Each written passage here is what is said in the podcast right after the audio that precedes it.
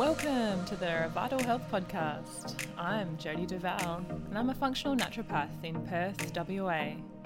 This is a place where you can expand your knowledge on how to optimize your health and realize your full potential. We'll have cutting edge information with expert guests and having lots of fun along the way. Get ready to be empowered and motivated to reach your higher vitality and find your ultimate potential. Let's go!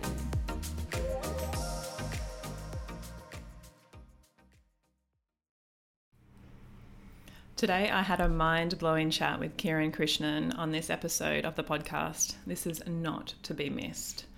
So, Kiran Krishnan is a research microbiologist and has been involved in the dietary supplement and nutrition market for the last 20 years. He comes from a strict research background, having spent several years with hands-on R&D in the fields of molecular medicine and microbiology at the University of Iowa. He left university research to take several leadership positions in global companies in business development and product development. And most recently, Kiran is a co founder and the chief scientific officer at Microbiome Labs. Microbiome Labs is a leader in microbiome and probiotic research. He is a frequent lecturer on the human microbiome at medical and nutrition conferences and he is an expert guest on national radio and satellite radio and has been a guest speaker on several health summits as a microbiome expert. He is currently involved in over 18 novel human clinical trials on probiotics and the human microbiome. Kiran is also on the scientific advisory board for seven other companies in the industry. Kiran has published clinical trials in peer reviewed scientific journals and several global patents in his name. So, today in the podcast, we discuss Kiran's passion around the microbiome and where it all started, how our understanding of the microbiome has changed in the last 10 years, what we need to know about the probiotic supplements and spores, in particular megaspore, and why it's so effective, research around probiotics and the flaws and the triumphs, and should, be, should we be isolating specific trains, strains for treatment of specific issues or imbalances, gut testing and what we should be looking at measuring and the next directions of the microbiome research, where we are headed. And we also look at Kiran's three things that he does to look after his gut health daily. So we hope you enjoy. It's definitely full of really, really amazing information. Hi, Kiran. Uh, thank you so much for your time and coming on the podcast. Um, your after your night and my morning. Thank you so much. it, it's my pleasure. Thank you so much for having me. So it's a great opportunity to be able to talk about um, probiotics and microbiome and bacteria um, and get to share that to the other side of the globe. So it's um, I know here in Australia. always an honor to do that. Yeah, thank you. Oh, my pleasure too. And I'm so honored to have you on the show because um, for me, you're, you're the absolute expert in terms of the microbiome. Um, and I really wanted to get your um, your story, I guess, is how you've ended up where you are now, and what's led your passion for the microbiome or the gut, as we would call it as well. Yeah, um, you know, so I've always been a big science nerd, even as a kid. I I was born with this innate curiosity to understand how the world around me works, and I, mm. I was never satisfied with taking things for granted um, and and i in many ways i'm sure it was very annoying to my parents and and friends and siblings and all that because i always wanted to know exactly how things were working probably well before my capacity to understand such things. And so um, i was always the kid that asked a lot of questions. Um, in fact my mom is a is a medical doctor and uh, when we lived in india and malaysia particularly in malaysia um, she actually named one of her clinics after me, uh, wow. Clinic Kiran, because um, I was always coming in there and asking her about devices and medicines and all this stuff. And I would, uh, when she would allow me, I would I would sit and watch her do certain procedures like suturing people up and so on. Mm-hmm. Um, so that always had this like you know drove this innate curiosity. Um, and I knew I wanted to go into the field of science because that was science is all about discovering kind of the unknown and um, and and you know doing it in in a sort of empirical, quantifiable way, which is what satisfies my mind. Mm-hmm. Um, and so when I when I started university, um, I wasn't sure what area of science I wanted to go to. And in that very first week, they had a movie playing, which is actually quite relevant to today, right now, what's going on. The movie is called Outbreak. Um, and it was that movie yeah. on on this pandemic uh, with Morgan Freeman and Dustin Hoffman, and uh, they were people that worked for the CDC, and they were chasing this virus around and trying to figure out a cure. And that got me super excited and stoked. And i said that's what i want to do. I want to be studying viruses studying bacteria chasing these things around. Ultimately what i wanted to do was work at the cdc um, which i'm quite glad my wife took me in a different direction with my science and um, you know but there's a part of me that's right now every day when i watch and look at the science and all that's itching to be out there doing it and helping them uh, with the mm. pandemic because that's really what got me interested in this field. Yeah. Once you get into microbiology, and if you have any curiosity about it at all, um, you start studying microbes and you are thrown into an unseen universe that is just absolutely fascinating. You know it's like it's like quantum mechanics for physics uh, for physicists. And, and in fact there's a lot of similarities because it's like this world that certain rules that we are used to and accustomed to just don't apply. You know mm-hmm. there are natural things that occur in the in the micro world as they do in the quantum world that are just so mind-boggling um, that it that it, it it just keeps driving your fascination to dig deeper learn more understand better so that we can understand just minuscule amounts about ourselves um, you know and that that's the real fascination for me when the human microbiome project started is we started to get a small glimpse into how we actually work. If we thought we knew about our system before this, we had no idea. You know, even now, as we start looking at the microbiome, we are just tapping into the other 90% of being human. So, so just to give that analogy some little color, um, you know, we used to think that everything about us, our own DNA, our own genetics, dictated virtually everything about us.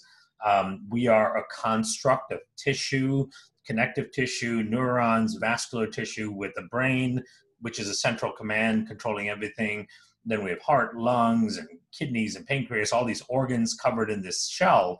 That was the extent of our human understanding. And all of our research on, on the human system, on disease, pathology, and all that focus on this construct, right? Now we come to find out we've got over 150 times more bacterial DNA in our system than human DNA. So we are 100 times more in terms of function bacteria than we are human. We've got, you know, upwards of 10 times more bacteria cells and microbial cells in our system than human cells. We are so much more than the construct we thought. We are a walking, talking rainforest. We are what we call a holobiome which is a super organism, right? So we are an organism made up of thousands of other organisms that all have to work in concert to maintain a, a, a, a certain ecology and perpetuate the wellness of the whole. And the moment we start breaking down different parts of our ecosystem, that's when you start to see disease show up. Um, and that's the profound part of all of this for me is that we can trace back virtually every chronic illness that we are that we deem to be a major problem um, that you see with most of your clients and patients um, back to some dysfunction in, in our ecosystem. And the exciting thing about that is because it's an ecological problem for the most part, we can fix it if we understand it right? If it's a genetic problem, we can't change our genes. And mm-hmm. very few things are actually genetic problems. Yeah. Wow. I know. And that's the positive part of it is that we have we have tools and we can fix it. And it's that rebalance that we need to bring back in.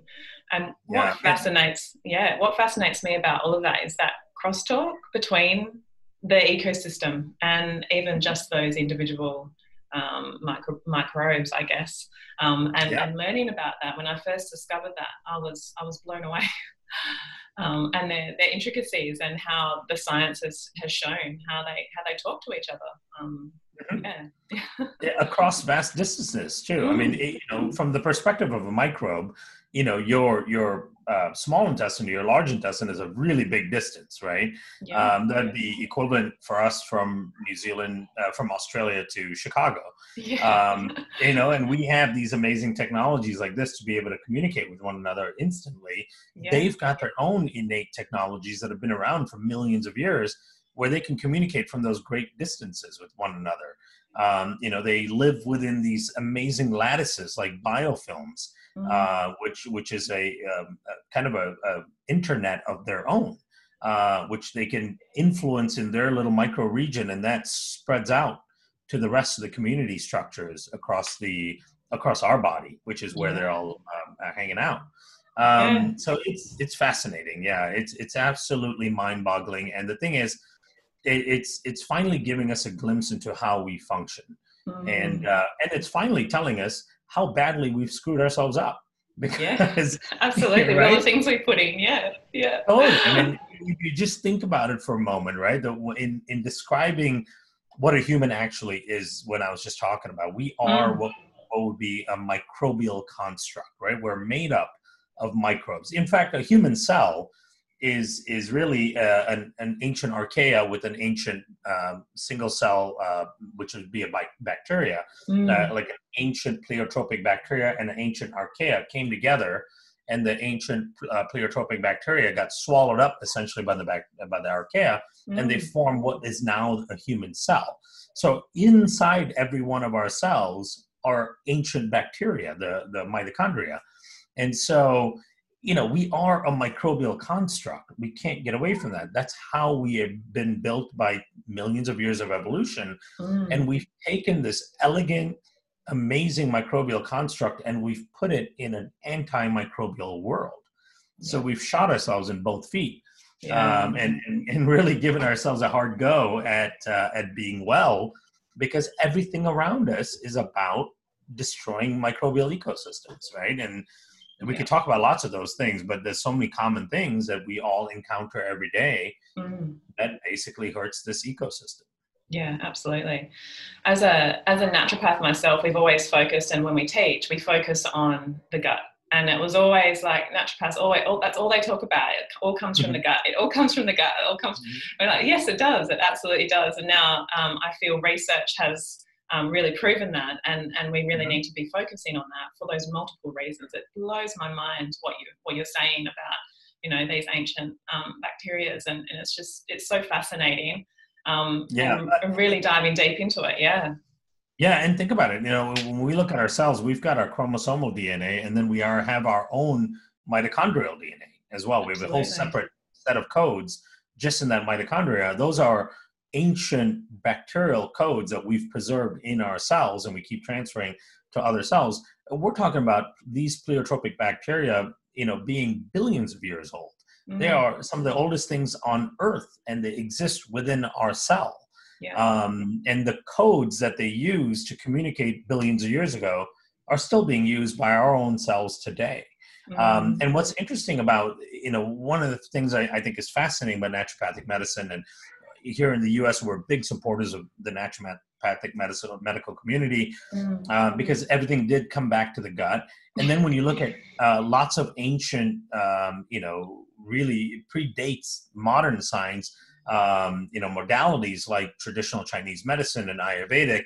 When you look at all those things, they all focus back onto the gut as well, Absolutely. right? Yeah. And that that predates modern scientific uh, process, and and it says that we had it right from the beginning, just using our intuitive observations and our instincts, mm-hmm. right? The, mm. the clinicians of those times were, were smart enough, intuitive enough observers of nature to understand that, wow, it comes back to our gut. I mean, Hippocrates said, you know, 400 BC, that death sits in the bowels and, and poor digestion is the root of all disease and so it is fascinating that, that it's all started there. We went way away from it. And then fortunate things we're coming back to it now. Um, and we have the modern science to actually prove it yeah. beyond doubt. Yeah. So g- going into that science now, how how has that changed? You know, since the microbiome project, obviously we've had a lot more come out about the microbiome. Um, so what what have you seen in terms of how it's sort of come out of, of the scientific community and, and how we're using that in, in clinical practice as well as um, you know healing healing our bodies. Yeah. Um, and and I, I, will say that we are still at the very tip of the iceberg with this with this microbiome world, right? It's it's we're still in its infancy, but we've we've gained a lot of knowledge and thus power yeah. from it. um, the the biggest messages that that I'm seeing across the board when you read hundreds and hundreds of papers, mm-hmm. like the way I do, or do the research that we do. We're doing. Um, we publish. We've published six human clinical trials so far. We've got about twelve others going on. So we were Amazing. about almost twenty cl- trials deep into the whole microbiome space right now. Um, and the amount of information that's coming out is staggering. This has never been seen in modern science. To give you an example, in the last five years, right, there have been 50,000 published studies on the microbiome in five years. There are numerous thousands of scientific topics that have never had 50,000 papers published on it, even in the entire lifetime of, of that topic. And in decades, let alone five year period. So the amount of information that's coming out is like a fire hose, hose. and and it's and it's hard to digest because yeah, the nature of, of research is that if I'm a researcher and I'm heavily focused on one topic, mm-hmm. I am I'm going to go as deep as possible on that one topic, right? Yeah. Yeah. And and then yeah. the data coming out of that is really heavily hyper focused on that one topic the question is how does that discovery and and what i'm discovering there how does that impact these other areas how do you connect the dots right? right, and that's the role that i i try to play as much as i can and other people similar to me try to play as well is we do our own research we're also heavily involved uh, understanding of what other research people are doing and we can take all of the research and kind of connect the dots for people, especially for clinicians yeah. who then need to use it to make people better. Because mm-hmm. none of this is it means anything if it doesn't translate to action for the patients to improve their health. Yeah. So, yeah. Um, so let's let's talk in general. What mm-hmm. we're seeing yeah. is that modulation of the microbiome is really where the the rubber hits the road in terms of achieving significant health. And what do. I mean by modulation? That is taking the existing ecosystem and the balances that you find in the existing ecosystem that are leading to disease and dysfunction and and fixing the balance. A lot of times that means just two things and we can get deeper into each of these things but there's two. Main features of what we mean by rebalancing the microbiome. Number mm-hmm. one it's bringing about diversity in the microbiome, in the gut microbiome. Yeah. Right. Diversity in the gut microbiome is absolutely paramount to health. In fact, there are studies that show that your longevity is dictated by the diversity of your microbiome. Mm. If your diversity mm. starts to shrink, then your risk for um, for chronic illness and and not making it any longer will continue to increase dramatically people in their 90s who are who are relatively healthy who have low levels of chronic illness and doing really well they tend to have the diversity in the microbiome of 30 year olds right? So if your diversity starts to shrink decade after decade then your health and wellness decline very rapidly with it. Um, so diversity is one really important thing. And, and there's lots of studies on a bunch of other things like you know inflammatory bowel conditions, colorectal, metabolic syndrome, uh, cancers, all of these things tied to diversity in the microbiome.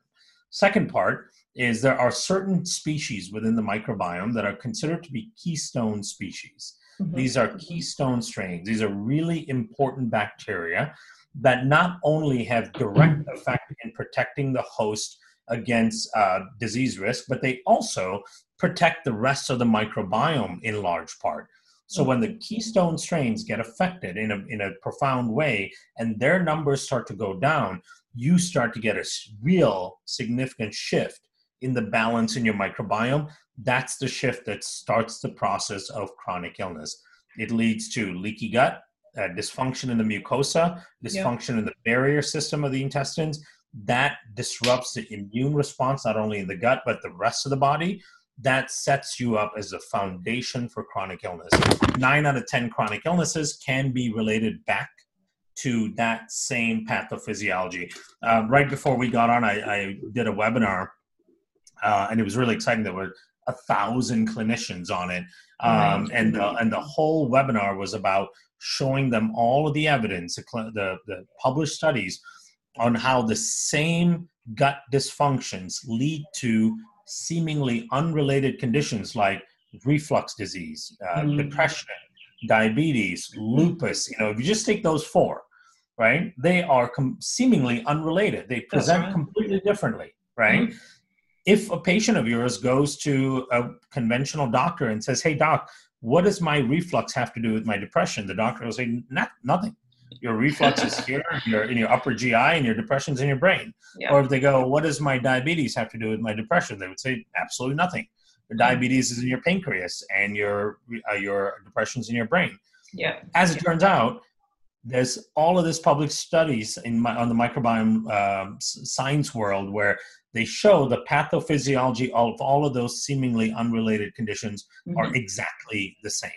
Amazing. Right? So, yeah, that's the most important part is there is a universal truth within the microbiome of how you improve the function of the microbiome that then thereby helps with all these other conditions. Yeah. Um, you know, and, and it, it, you don't have to be nitpicky about it. It's not like, hey, patient A, you are depressed. So that means you have this one thing wrong with your gut, and we're going to tweak that. Patient B, you have diabetes. That means you have this one special thing wrong with your gut. We're going to tweak that.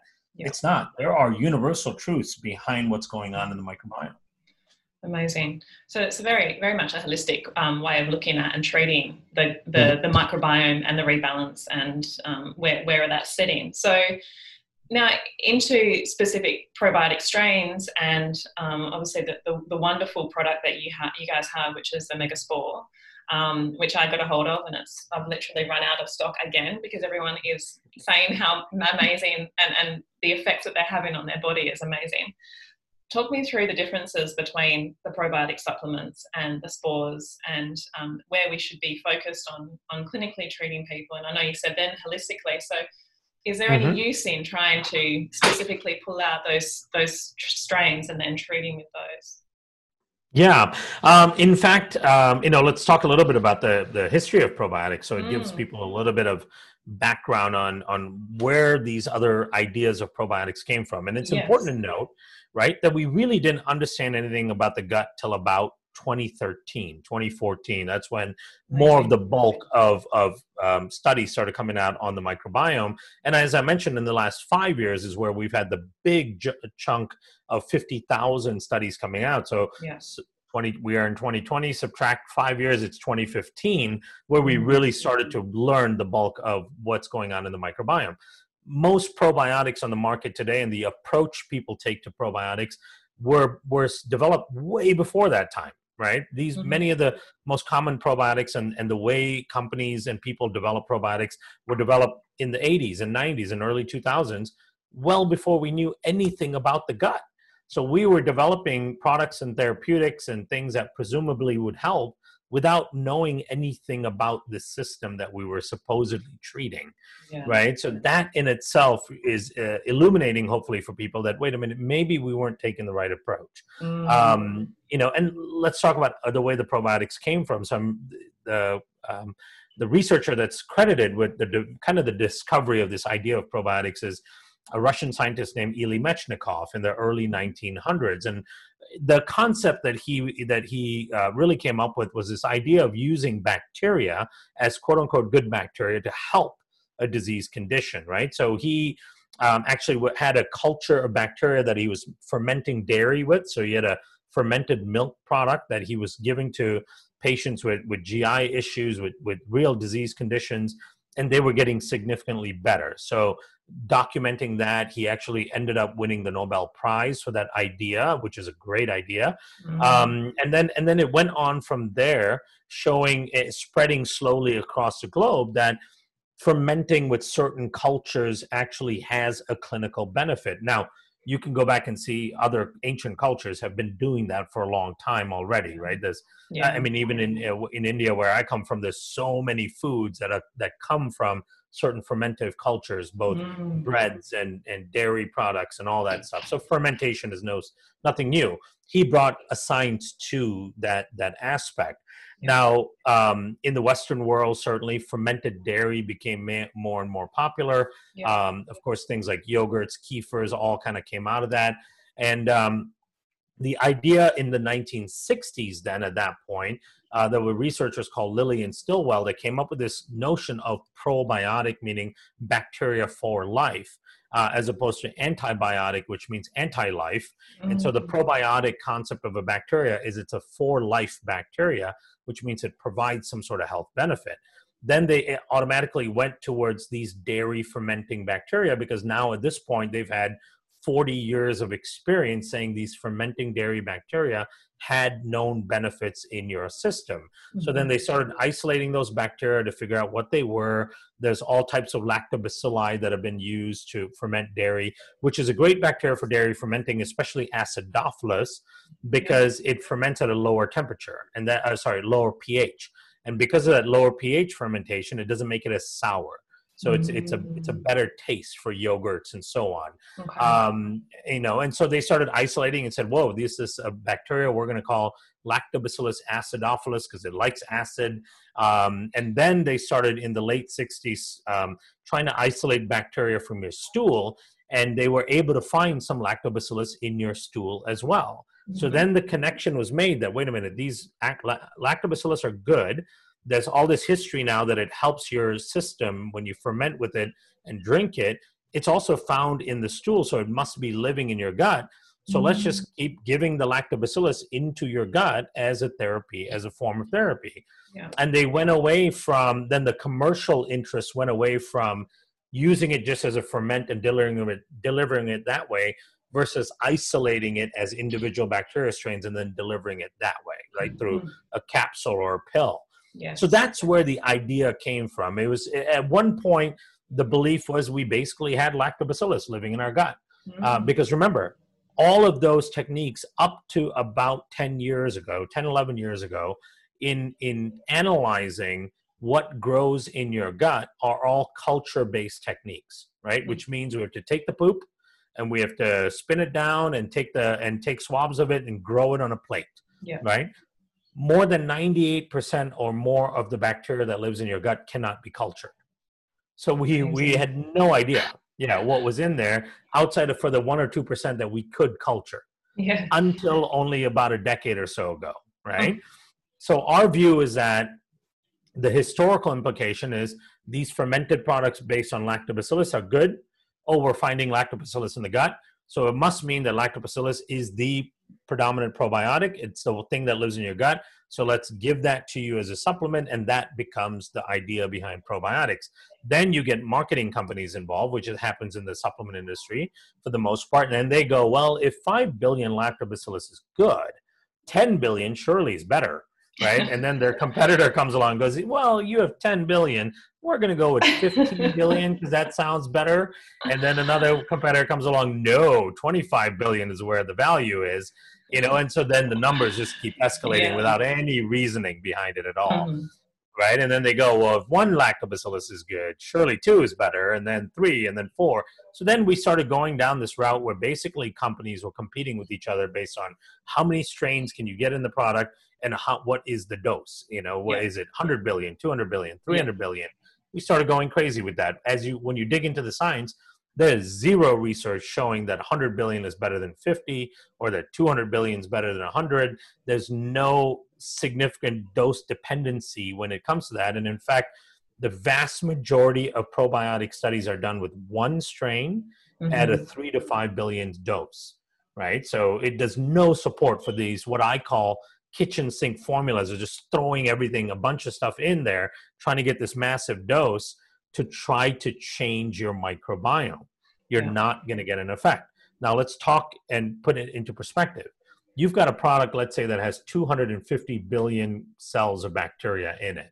Uh, and you look at the label and you go, wow, that's a really potent bacteria. That's the word people use for high dose probiotics, right? They go, it's really potent.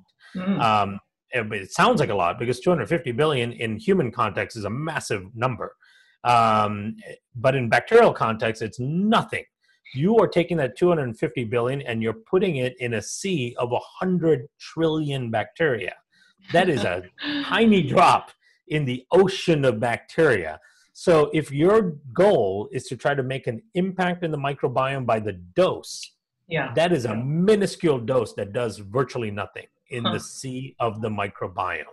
right? The microbiome. Context yeah, it is such an immense. It's like going, you know what?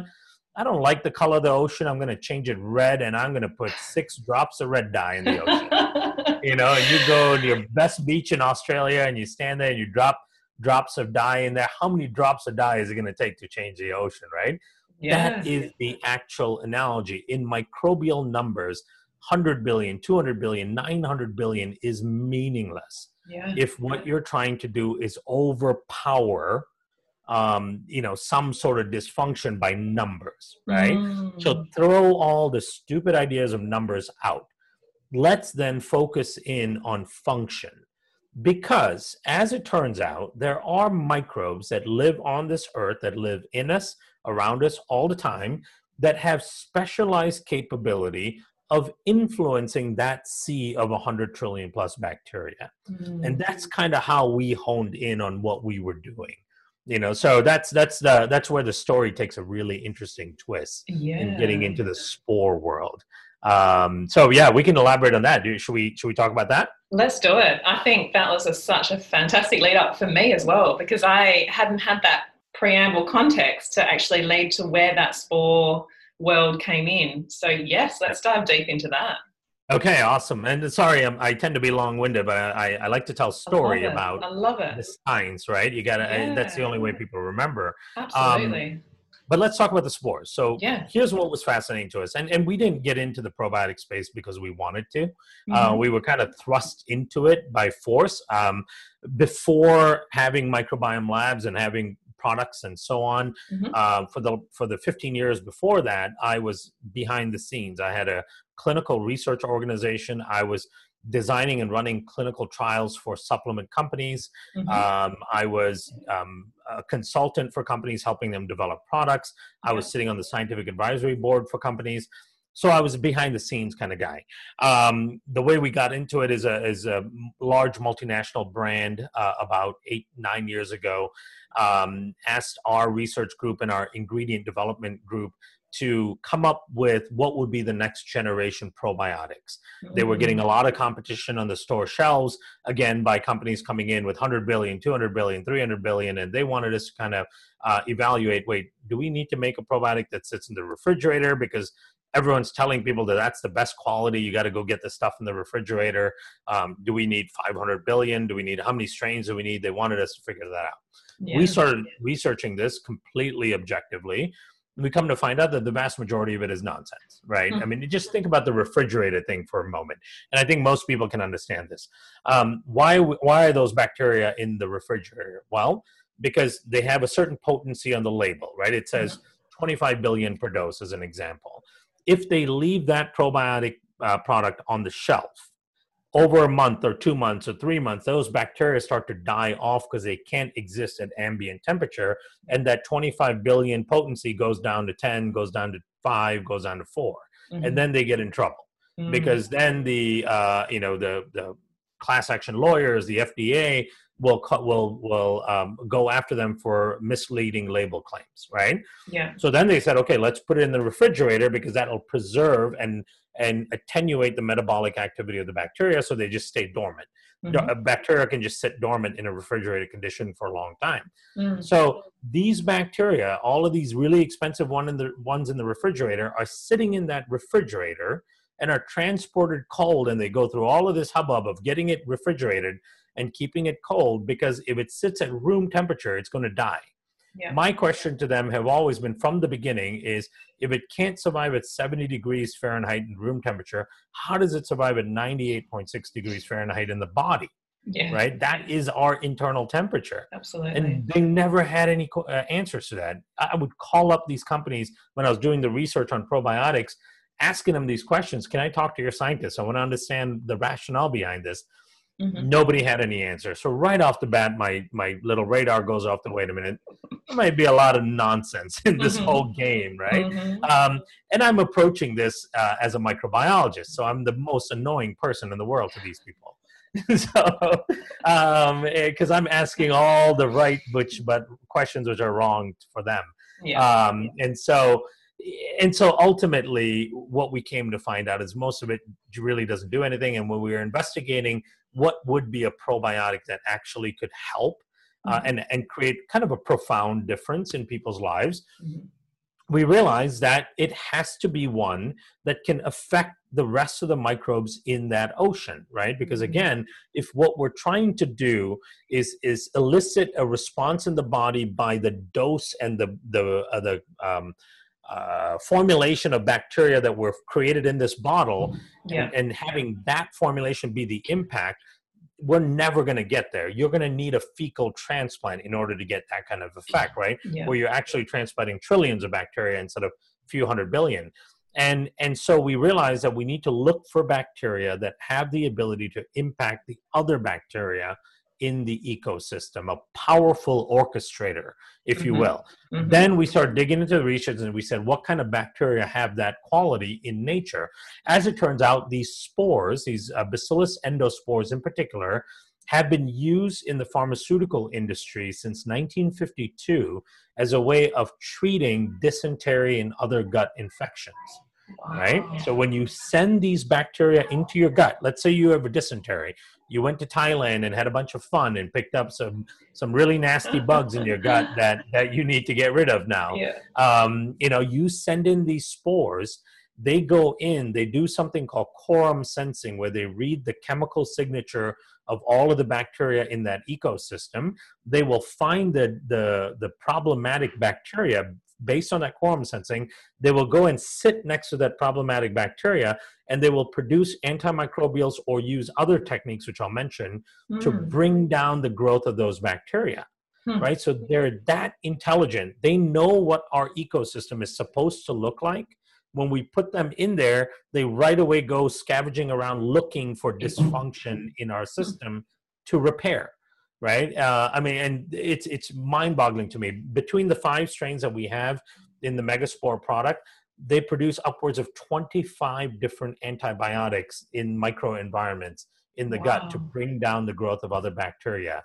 They hmm. have that capability. We just uh, finished two studies at Cleveland Clinic, which is a big integrative medicine um, and other research clinic in yeah. the, oh, sorry, hospital in the U.S.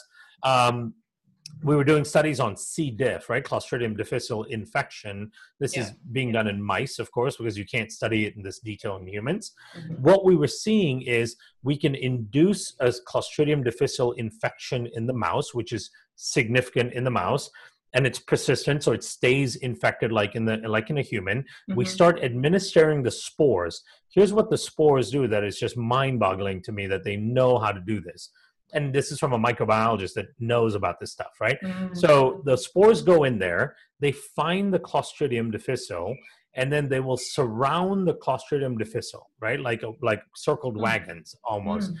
They will surround it, and because the spores don't have antibiotics that they make that can hurt the Clostridium, because Clostridiums are also spore formers, they're pretty tough bacteria themselves. Yeah. What they do is they use microchelating agents to chelate iron away from Clostridium. Clostridia require iron in order for them to create their metabolic processes, especially difficile, which is the, the one that causes illness. That's why you get bloody diarrhea. They actually eat away at the lining of the gut to try to get at the blood supply, which is what they need in order to mm. proliferate, right? And so possibly even these, iron deficiency. Absolutely. Yeah, absolutely. Wow. Yes. And yes. so here are these ancient bacteria, these spores that are sitting around in the environment that we can swallow that know to go in there, look for the Clostridia. When they find the Clostridia, they'll go sit around it and steal all the iron from Clostridia till it dies. Mm. And it's killing and eliminating the clostridial infection in this animal study by doing that. It is absolutely mind boggling. You could not, you couldn't give me a thousand of the best researchers and unlimited money for us to be able to design a bacteria that can do that you know that is millions of years of evolution perfecting those kind of capabilities um, mm-hmm. so when we when we then started looking at the spores because they've been in the prescription market since 1952 with the mm-hmm. ability to read the ecosystem in the gut find the problematic bacteria, bring them down, and start making adjustments there. We hypothesize that because they can read the microbial environment and they seem to know what our gut is supposed to look like because they know how to pick out the bad bacteria, mm-hmm. maybe they can also increase the growth of the good bacteria in the, at the same time. That was our hypothesis. It hadn't been shown yet. Um, we published a study in August of last year showing that very thing. We, and we had done a bunch of preliminary research to verify this as well. But finally, we published that, and we have another one going through peer review right now where we showed not only are they bringing down the, the growth of problematic bacteria, they're dramatically increasing the growth of really important keystone strains. Remember that term from earlier on, keystone bacteria, right? Like Akkermansia, mm. muciniphila, Faecalibacteria prausnitzii. Akkermansia muciniphila on its own is inversely correlated to everything under the cardiometabolic syndrome umbrella. Mm. And it is, is the higher Akkermansia you have, the more protected you are against heart disease, diabetes, um, you know, dementia, polycystic ovarian syndrome, hypogonadism, all of these things that fall under cardiometabolic syndrome. Mm-hmm. Akkermansia, this one species in your gut protects against it. In fact, it's linear. The the uh, the inverse relationship is almost linear. The more Akkermansia, the more protected you are. Um, and in fact, in human and animal studies, they've been able to show that when they ingraft and add in uh, Akkermansia into the system, mm-hmm. it reverses the process of diabetes, mm-hmm. right? Just one bacteria. And when you put the spores into your system, it increases Akkermansia growth. If you have low Akkermansia, it increases the growth of Akkermansia up to a thousandfold, right? We're not talking about a 50% increase, 100% increase. We're talking about a thousandfold increase. Same thing with Faecalibacter and Bifidobacterium longum. So that is the mind-boggling thing for us is that we've got these bacteria that can go into our system that can find bad bacteria and bring them down and at the same time dramatically increase the growth and relative abundance of life-saving keystone strains within the gut microbiome. Because these bacteria do that that's why they're so profound that's why they're so effective and that's why we are studying them in things like rheumatoid arthritis. We're studying them. We finished an acne study recently showing 45% reduction in acne lesion counts in 30 days. We just published a, a triglyceride study um, just two weeks ago, two or three weeks ago, mm-hmm. um, showing a 38% reduction in elevated triglycerides using the spore-based probiotics, no nothing else, no statins or any of the drugs. Uh, we saw we just published before that in February hepatoprotection study where we induce liver damage in an mm-hmm. animal model study, and we we were able to show that when you add in the spores, it reverses the liver damage and acts as a complete hepatoprotectant. So all of these different abilities, right?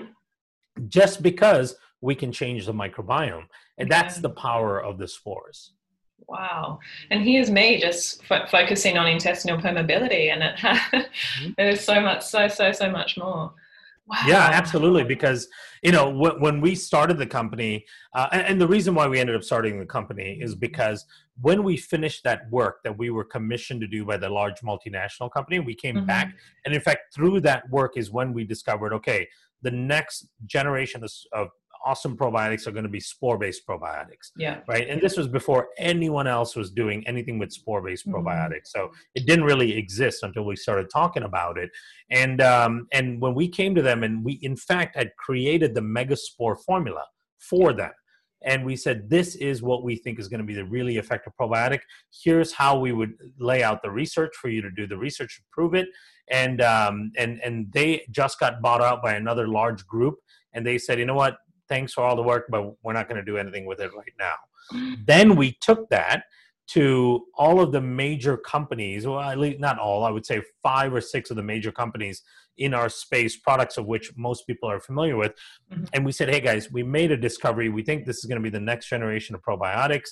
Um, here's the product. And, they, and most companies kind of scratched their head and went, we don't understand spores, not really sure what it is. And the biggest problem they had was the dose they said, mm-hmm. how can we sell a 4 billion dose when our products are all 50, 100, 80 billion? Consumers are going to think uh, we're ripping them off because how do you square that that that uh, round peg right it's a yeah. they're used to telling people the value is in this big number and yeah. then now they're going out selling a 4 billion dose they couldn't wrap their head around it so mm-hmm. we were left with the idea of this is so important to us yeah. uh, to to we think in terms of the impact it can be make on people yeah. we've got to start our own company and that's where microbiome labs was born out of pure need Hmm. Um, I would have never envisioned that I, if you asked me at that time that I would have kind of my own product related company, I would have told you you're crazy. I was per- perfectly comfortable behind the scenes Yeah. doing the work, right? So, Yeah, but it was an absolute necessity to get it out there. Yeah. absolutely. Oh my goodness. So this this kind of just throws all the other probiotics out the water. Do you think? you know, the Was vast majority of them. Yeah. Yeah, I would yeah. say the vast majority of them. Now, there are some uh, products, like there are certain strains. For example, Lactobacillus rhamnosus GG. Yeah. Um, incredibly well studied strain, has lots of interesting effects, but it has all of those effects even when it's dead, right? So Mm. it's not a probiotic in its natural sense. In fact, it doesn't fit the scientific definition of probiotic. It's actually uh, scientifically defined as a biological response modifier or metabolic response modifier, but it's effective for for the Yeah. specific things that it can do. Um, it has a positive impact on vaginal uh, on vaginal inflammation. It has a positive impact on um, antiviral function, upregulating antiviral function in in the body. So very specific strains like Bifidobacterium. Um, Infantis 35624 is a specific serotype of Infantis that has been shown to reduce incidence of diarrhea in kids. It has that very specific effect. Hmm. So there are strains, individual strains that have been developed by by very science focused companies and they have positive effect and you can use them for their specific effect. The thing that doesn't make any sense that to me is just you, you just throw them out is the crazy kitchen sink cocktail products where it's all about like oh we're just going to throw these 12 things in and assume that these 12 things at a dose of let's say 150 billion is uh, some sort of amazing probiotic right you Yeah. know so it, it, it's just kind of arbitrary Yeah. um, and, and, and no one's doing studies on these things and the vast majority less than 1% of the pro- probiotic formulas on the Mhm. market actually have clinical trials on the formula Yeah. and that's the part that really irked me and disturbed me when we first started this because what companies are doing in the higher level companies, they're taking strains that have research on the individual strains Mhm. and they're combining them all together. And then they're saying this is now the ultimate thing because these are six research strains. Okay, that is still a leap. Right, you cannot assume that if you combine all these biological things, that they're going to have a net productive function until you test it um, that uh, you know that's the high tier companies in our space most of the companies fit in the lower tier where they're just finding the cheapest strains Yeah. that they can possibly get throwing it in there at the lowest cost and and putting it out there in the market i can tell you if you go to a store and you buy a probiotic and they have it priced at $35 you know what it costs them to make that probiotic probably a dollar fifty My It- goodness. it- Everyone's thinking, how much money have I wasted now on probiotics? I oh, it drives me insane when I see Ah. these numbers. You know, uh, I, one of the big retailers here in the U.S. I've, I've worked with them for years now on, on different products, and their best-selling probiotic product is a twelve dollar product, single strain, Lactobacillus acidophilus. The strain has zero studies on it, uh, but it's just probiotic, so people buy it. They sell literally tens of millions of dollars worth of it a year. It does absolutely nothing, and they've got like a hundred and twenty percent margins on that thing. Mm, You know, because it's dirt cheap to make it and and and bottle it and stick it on the shelf, and people are just buying in droves. So my my advice to people all the time is if your probiotic that you have in your shelf does not have a study on the formula yeah. uh, in humans, then just throw it out. You have no idea Yeah. what it's doing to your microbiome. exactly. Yeah. You know, and it and it's and, and it's not worth your time or your money. Yeah. So, what about um, Saccharomyces then? What's your um, opinion on Saccharomyces in treatment? Yeah, so we've used it before. Uh, we've Yeah. used it in formula before. Saccharomyces boulardii, in Yeah. particular, obviously, um, it is a, a natural bacteria that exists in the environment. You would pick it up on fruits and things like that. Yeah. Our ancestors consumed it naturally, uh, being in the outside environment, uh, Mhm. and they've got uh, some of the strains of Saccharomyces, not all of them, but some of them have tons of studies on them. Yeah. You know, uh, the product that's sold in the U.S. is Florastor has a Saccharomyces boulardii that has maybe 50 studies on it. I mean it's it's it's really well studied and documented. So uh, we were tapped early on in the in the onset of the company uh, by a group a large group of nursing home uh, uh suppliers that wanted us to develop a probiotic that, that was effective against antibiotic associated diarrhea. Mm-hmm. because you know in nursing homes uh, the poor elderly are getting horrible nutrition their guts are already messed up and they're on antibiotics all the time. And so they're always having diarrhea and loose stool. Uh, and then of course c. diff clostridium difficile in- infections are rampant around there. Yeah. um, and so we developed a, a, probiotic that had a combination of the spores and the saccharomyces because of all the data on Saccharomyces with antibiotic associated diarrhea. So it's it's definitely useful. And there's other environmental type of bacteria mm-hmm. um, like Pediococcus acidilactici. We use that sometimes as well. Um, you know, there's going to be groups of mycobacterium that become uh, important. The thing that I don't like is the whole soil-based organism kitchen sink formulas also, right? Because companies that started thinking about that started taking the right approach. That okay, probiotics are really bacteria that should be in our environment that we come in contact with naturally. Mm-hmm. And some of those bacteria have function in the gut as probiotics. The vast majority of them don't. The vast majority of them kind of die in the stomach and they can't make it through.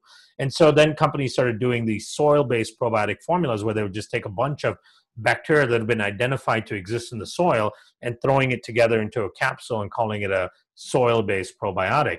The problem with that is most of those bacteria aren't going to do anything in your gut hmm. you know and again they're not mm-hmm. studying it you know this other whole problem so um, there's a lot of power in microbes um, microbes are going to do a lot to resolve health issues but you have to study them you have to understand how they impact the rest of the microbiome because that's where the rubber hits the road in terms of positive or negative effects, right? Yeah. Um, and unless you know and study that, you really don't know what these probiotics are doing in your system.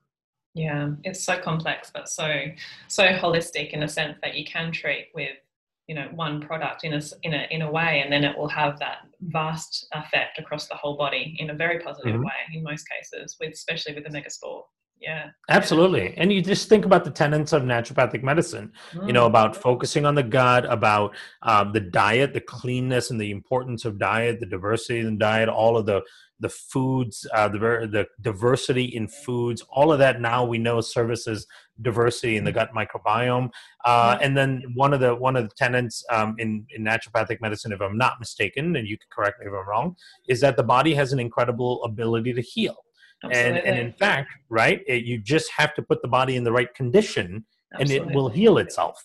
Yeah. Um, so our whole like zeroing in on the specific disease process and, and attenuating it some way with a drug and this and that and tinkering around with pathways all the time mm. that is not we we don't have enough of an understanding or capability to go in there and do that right we what we have to do is put the body in a situation that allows it to heal itself and i think that is the beauty between the connection and why i tend to gravitate even towards naturopathic um, natural medicine practitioners because they understand that innately. Mm-hmm. And part of microbiome therapy is getting the microbiome back to a point where it can fix itself. And Absolutely. that's adjusting the bacteria. Absolutely. Yeah, as a young kid, I knew I was going to be a naturopath when I went to see one at seven. And she said, Did you mm-hmm. know that the liver can completely regenerate itself? And I went, Oh my goodness, really? And I was sold. I'm like, the body can heal itself. We just need to give it right. what it needs and it, and let it let it run with itself. So absolutely, I completely yeah. agree with you there. Yeah. I, I called out my mom on this. Uh, well, my mom's a medical doctor, and um, I think I mentioned that earlier. And yeah. um, you know, and all throughout my teenage years, if I was ever caught drinking, she would say, "Drinking is going to kill your brain cells." She knew it was important for me to tr- to want my brain to work because I was always yeah. very curious. So she would say, "You only you are only born with a certain set of brain cells, and your brain can't heal itself. And so every time you drink, you're killing millions of brain cells, and you'll never get them back." And I'm that actually made me pause all the time. and every time I'm about to have a drink and enjoy myself with my friends, wait a minute. Mom's How many brain cells am I killing here, right? yeah. And then here we come to find out, hey, wait a minute, the brain has its own uh, lymphatic circulatory yes. system and stem cells, and it's regenerating brain cells all the time. So I went back and I was like, Mom, all of those times you lied to me and all the fun I could have had without that guilt trip. My brain was regenerating the whole time. Yeah. You know. So. so good to know. We're learning so much about the body on a, on a daily, if not weekly basis, and it's it's yes. fascinating.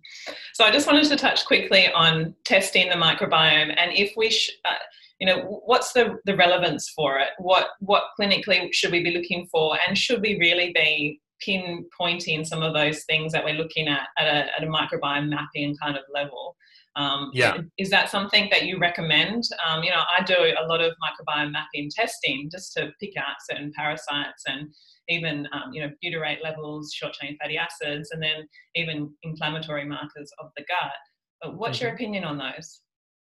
So um, there is value in doing the testing, right? Mm-hmm. But th- there's a lot of problems with it as well. Yeah. Uh, and in yeah. fact, this is something we've been addressing now for a year I- I, very diligently because um, my recommendation for the longest time was just just don't do the microbiome part of the testing. I think it's totally fine to do the short chain fatty acids, organic acids, calprotectin, all that mm-hmm. kind of stuff that you would look at as that that determine function within the microbiome. Mm-hmm. Totally fine. But the problem with the microbiome, the genetic, the genomic part of the testing is there's a lot of inherent flaws in how they do the tests right mm-hmm. the biggest thing is uh, is the vast majority of companies are using something called 16s ribosomal sequencing 16s ribosomal rna sequencing um, is highly inaccurate when it comes down to figuring out the species level uh, detection of bacteria. Mm-hmm. And in mm-hmm. fact, the Human Microbiome Research Project, the American Gut, all of them have come out and said, you know what?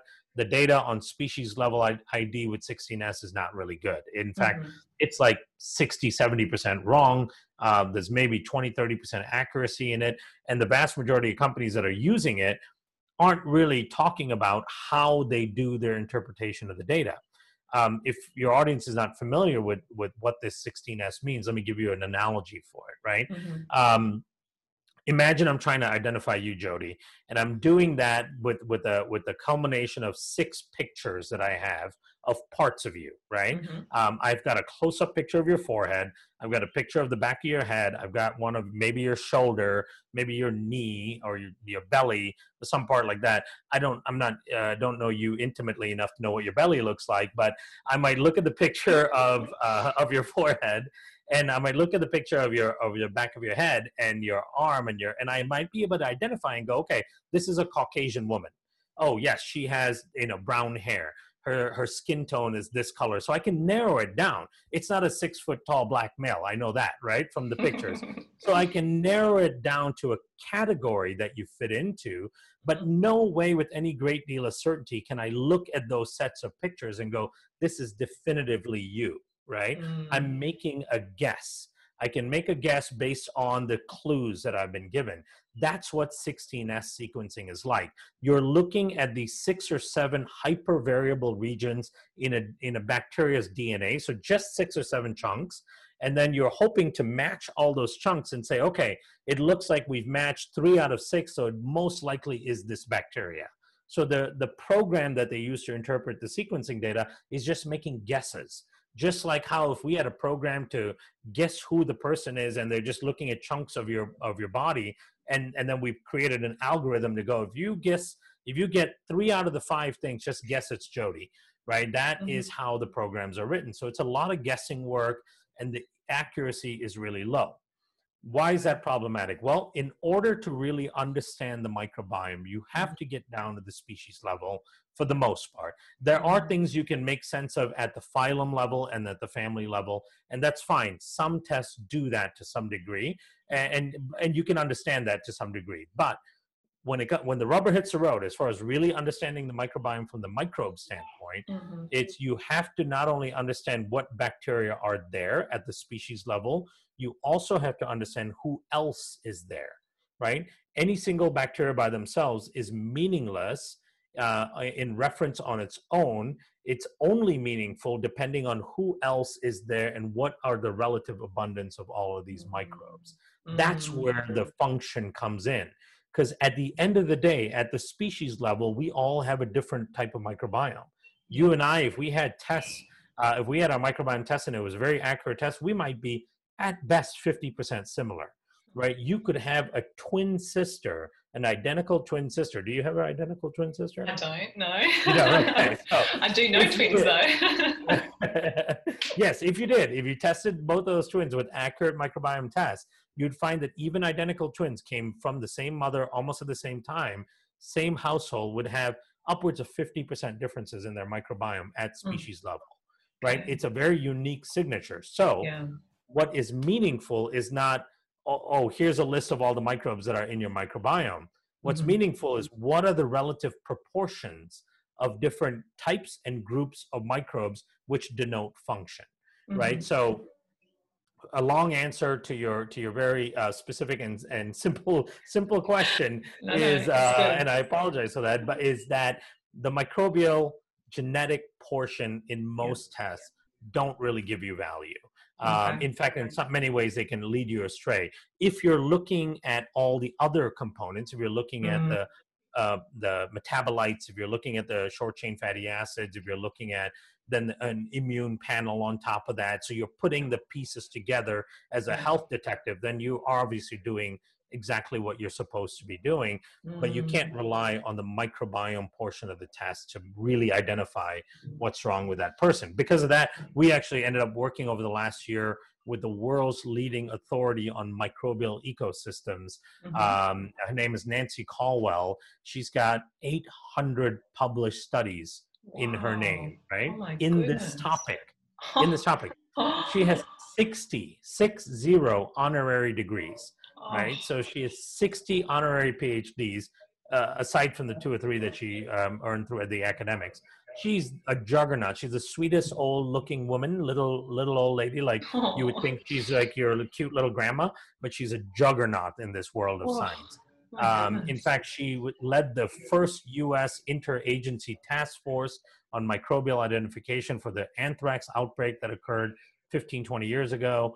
Um, she's gotten awards from the Emperor of Japan, the Order of the Emperor, which is one of the highest awards you can get. So I started working with her and her group on figuring out okay, how can we give somebody a meaningful microbiome test? yeah. something that'll give them some clue as Mm-hmm. to the personality of the microbiome so that you can make adjustments lifestyle wise diet wise and so on Yeah. to kind of give you a little bit of an uh, of an advantage in your therapies right Mm. and again it's not going to be absolutes because the microbiome is a little bit of a quagmire so it'll give you clues it's not going to be an absolute so we developed a test using a sequencing methodology called whole genome sequencing yeah. meaning we're not just looking at the different uh, six different sections we are taking looking at the entire genome of the bacteria from end to end and that's the only way you identify that bacteria so in that analogy i gave you instead of looking at pieces of your body in terms of its pictures we would Yeah. be looking at a high resolution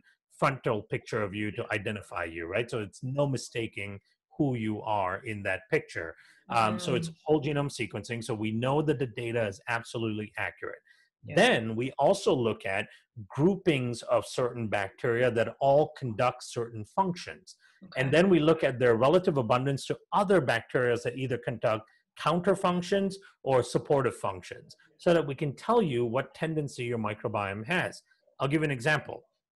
Um, one of the things we measure, which is one of like 30 something functional things that we measure, is sulfate reducing bacteria you know Mhm. most people haven't even heard of it and have no idea why that's relevant at all but sulfate reducing bacteria what they tend to do is when they get sulfates coming in from your diet they reduce Mhm. the sulfate to hydrogen sulfide right Mhm. that's what they tend to do now the hydrogen sulfide that they that they create is very inflammatory to your large bowel some of it can be utilized in a beneficial way but the large majority of it becomes very inflammatory to your large bowel and actually creates significant leaky gut and all kinds of dysfunction in fact high levels of sulfate reducing bacteria are very closely correlated with inflammatory bowel disease right Mhm. now, Mhm. here's the crazy thing sulfates are found in lots of really healthy foods, right? Seafoods and things like leeks and garlics and, um, you know, lots of herbal products, lots of uh, plant based foods all contain high levels of sulfate. And, and those are all seemingly very healthy foods, and they are healthy foods. Mhm. Um, but for someone with high levels of sulfate reducing bacteria, that could be the, the thing that's really preventing them from getting better. You know they might be coming to you and going you know hey eh, jody I'm, i don't know what's going on. I'm eating super healthy.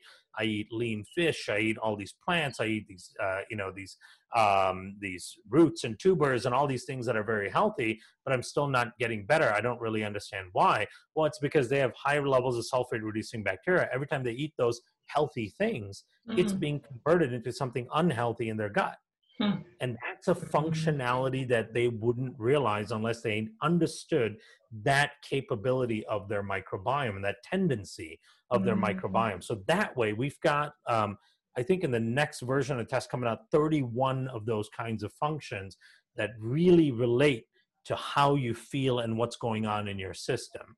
And in fact, I started in, in this first version of the test, which we have going around in the US right now yeah. um, I started helping people with consults, or practitioners with consults with their patients' uh, reports. Mm-hmm. I've had it in the last few where they don't tell me anything about the patient.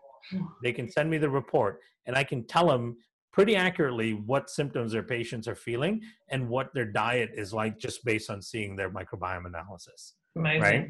Wow. That's how close we can tell by the understanding the functionality and the relative abundance of different groups of bacteria. Yeah. So if you do it that way, if you do it the way Rita would do it, if you do it the way science really shows you how to do it, and based on our new understanding of the microbiome, then you can get value out of the microbiome portion.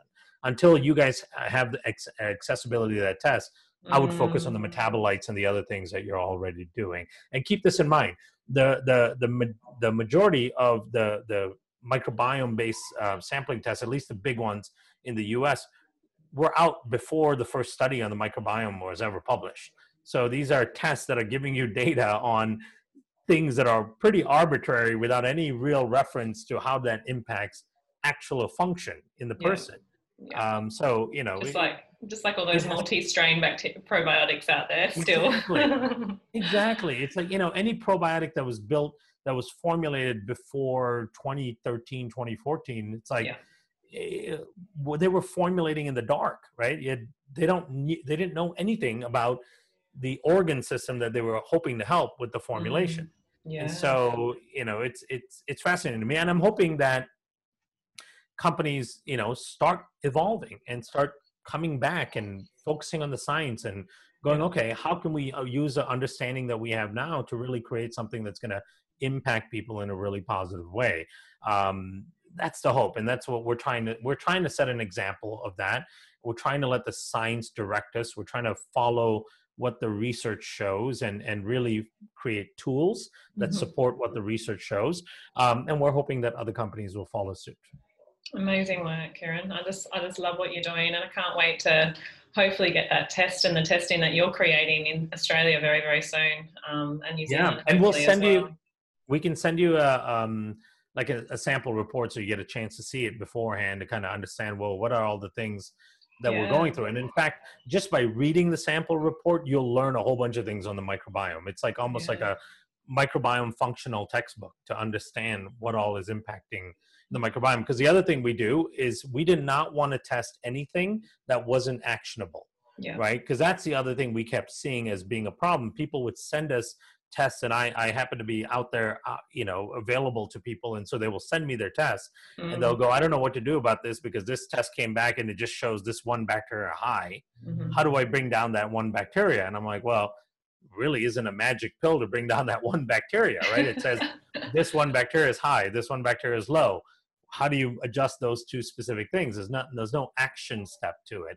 And so we said, you know, anything we test and we're going to give people as information we have to have well referenced actionable steps to impact that in a positive way. So everything that we test has a lifestyle action, a diet action, and a supplement action that can be taken mm-hmm. okay. to to make the change. Yeah, amazing. Wow. Oh, I wish I had that now. I wish you did too. Yes, I'm, teasing me. we're gonna put it out there. Yes, I know. I'm like, you're gonna mm-hmm. love it. You're gonna love it. Win, Give it to me now. Oh dear. Well, I um I think we I was going to ask you a little bit about the next direction of the research surrounding the microbiome, but I think you've pretty much covered that. But was there anything else that um that you're looking at focusing on in the in the near future for the research that's coming for um, development of different things that you're looking at?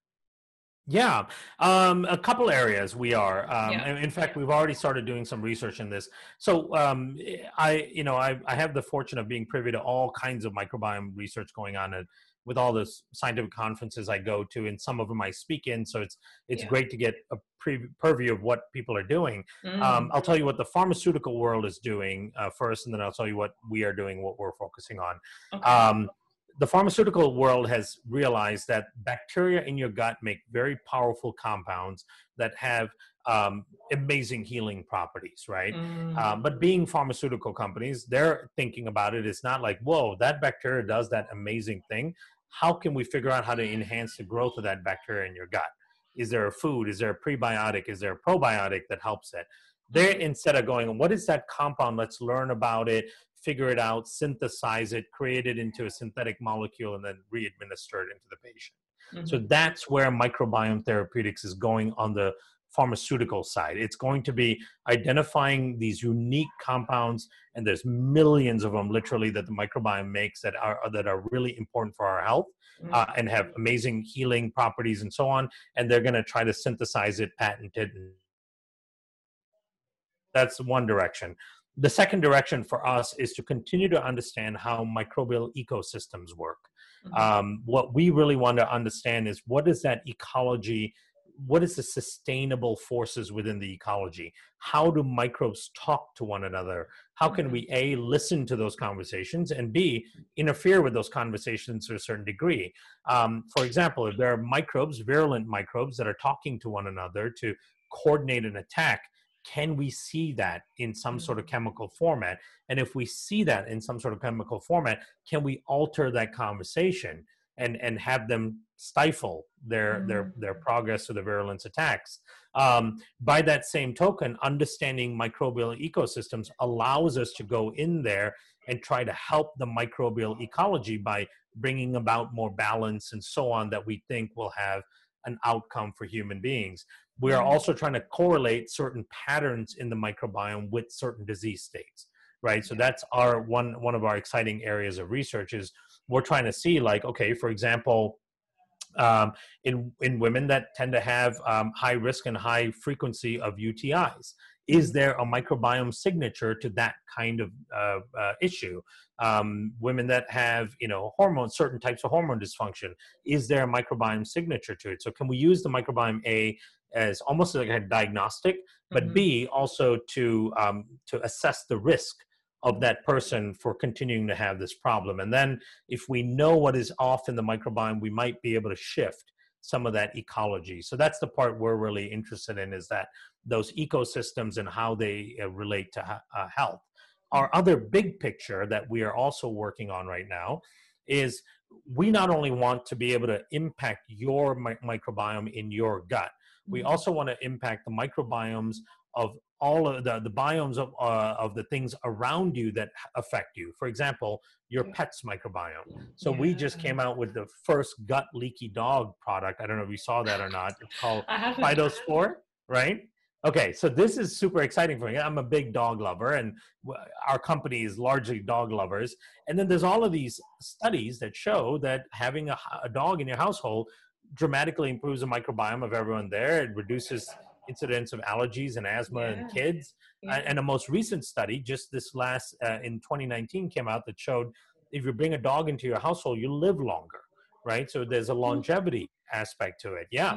So Mm. these amazing dogs provide us these great companions. They're, uh, you know, undevoted, um, sorry, unflinching love and devotion, and um, and and then, but then because they live in our toxic modern world, they are susceptible to all our kind of diseases. Right? Dogs are getting atopic dermatitis, allergies, diabetes, cancers, all of these things that humans get Mm. that you don't see in the outside canine world in the wild but we're, we're seeing it in our domesticated dogs because they are in our ecosystem so our hypothesis was that our dogs also had severe leaky gut like we do. Mm. and and that severe leaky gut is profoundly affecting their health through chronic low grade inflammation. So we did two studies to prove that that was right and those are the first dog leaky gut studies ever. Um, and those will be hopefully publishing soon here. They're going through peer review right now. And then based on that we created a formula and tested it and showed that we can dramatically reduce dog leaky gut in as little as 30 days Mm. So we're like, okay, we we're improving your animal's health. That's sitting there next to you, sleeping in your bed with you. We're improving their health as well. Um, and then we're working on improving the health of the animals you eat. So if you're eating animals, their health is going to be really important in how it affects you, right? So we did a large scale study on chickens showing the ability to dramatically reduce salmonella and campylobacter infections in chickens, improve their, their growth, improve their overall health status, reduce their mortality from disease. So making the chickens healthier overall. Uh, this was a large scale 2,700 chicken study.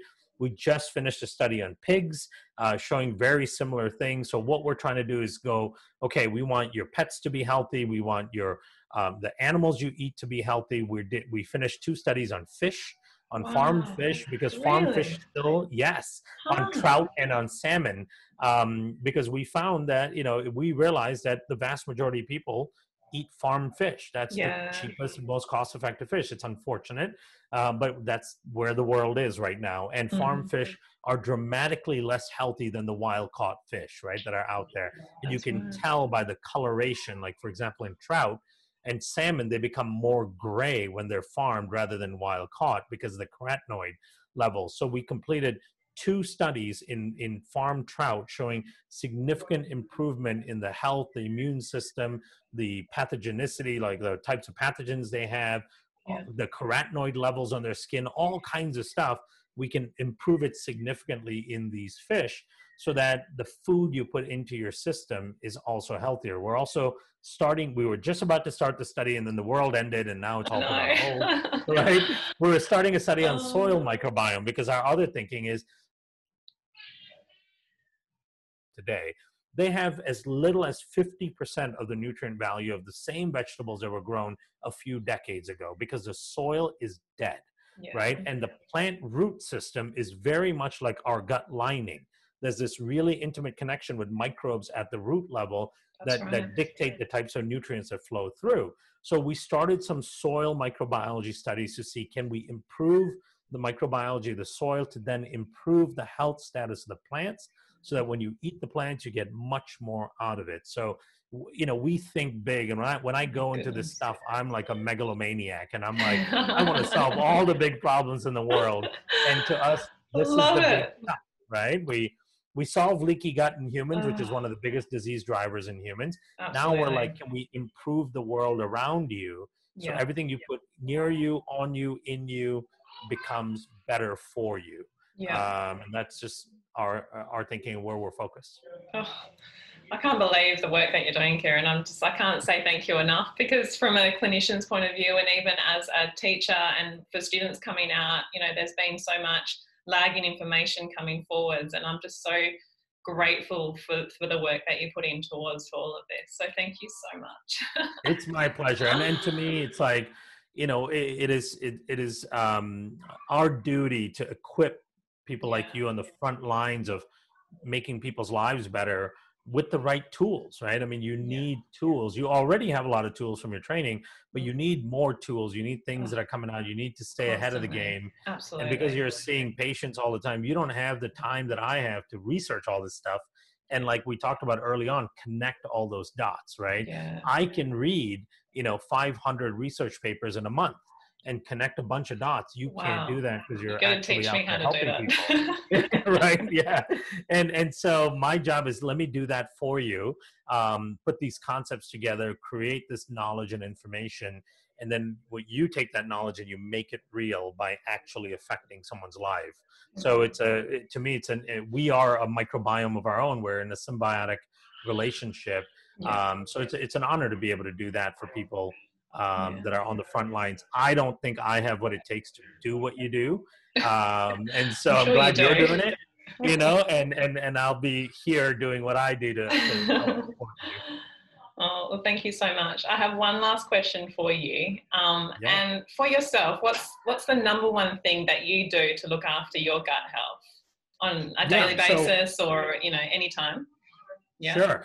Um, and, in fact, my number one goal with my gut, um, I'll Mhm. say that, is to build resilience, right? Yeah. So that's my whole thing. I'm like, I, I'm not going to be the one to live a perfect life. I'm not going to have a perfect diet. I'm not going to have a perfect environment. I'm going to be going out there and eating some bad things here and there. I'm going to be having fun. Uh, mm, I'm going to be living, right? Yeah. Living is living. I'm going to have a, a, cookie here and there. I'm going to ha- eat a hamburger. I'm going to do things that, that are enjoyable, that are not necessarily good for me. But I want the resilience to be able to handle those things. Yeah. Um, and I want the resilience to be able to handle changes in my environment mm-hmm. that are outside of my control. Um, you know, I want that resilience. That to me is is is the optimum uh, achievement because then you can live life, enjoy life, and still feel good and still perform and function. Um, you know, when, when people tell me like, "Oh, I feel fine as long as I don't eat this, this, this, this, and this, and I don't drink this, this, this, and this," and I'm like, "Well, is that really living?" You know, I mean, that's you.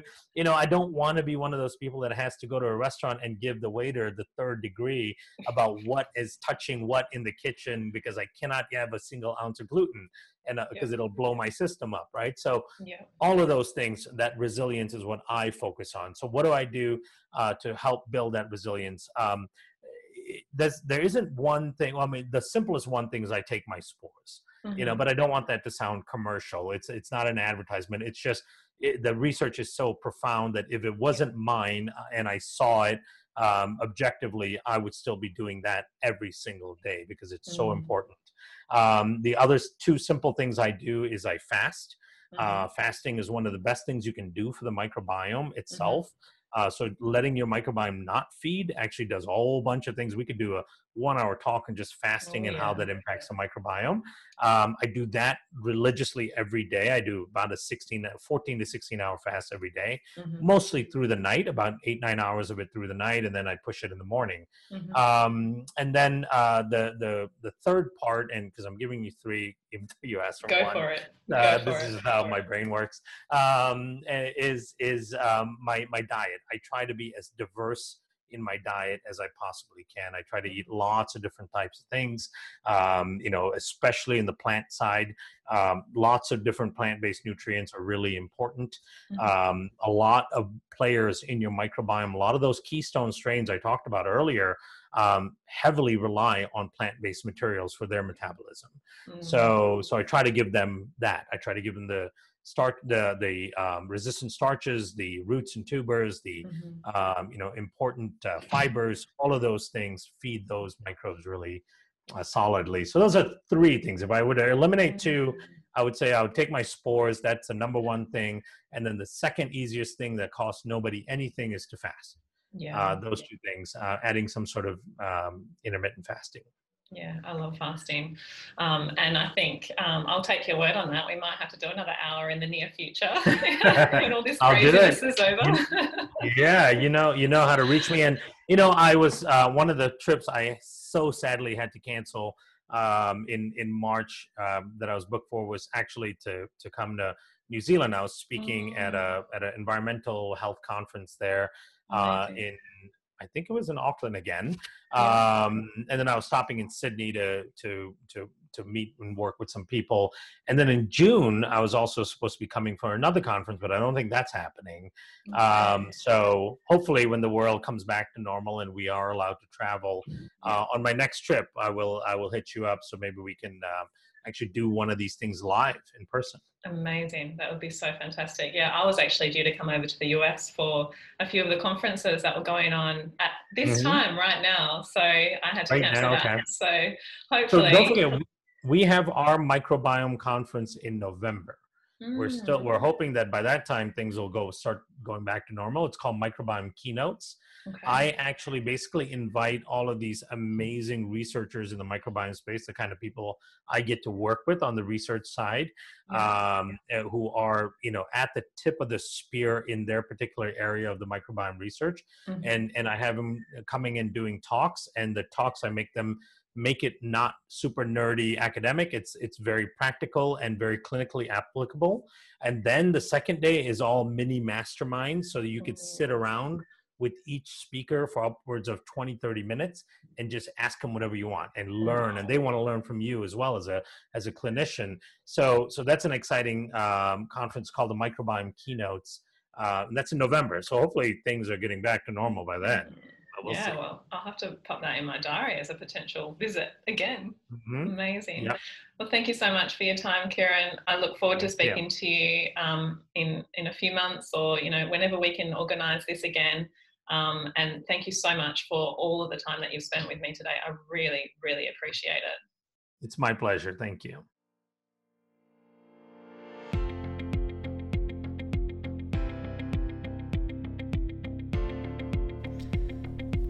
For listening to the Revital Health Podcast.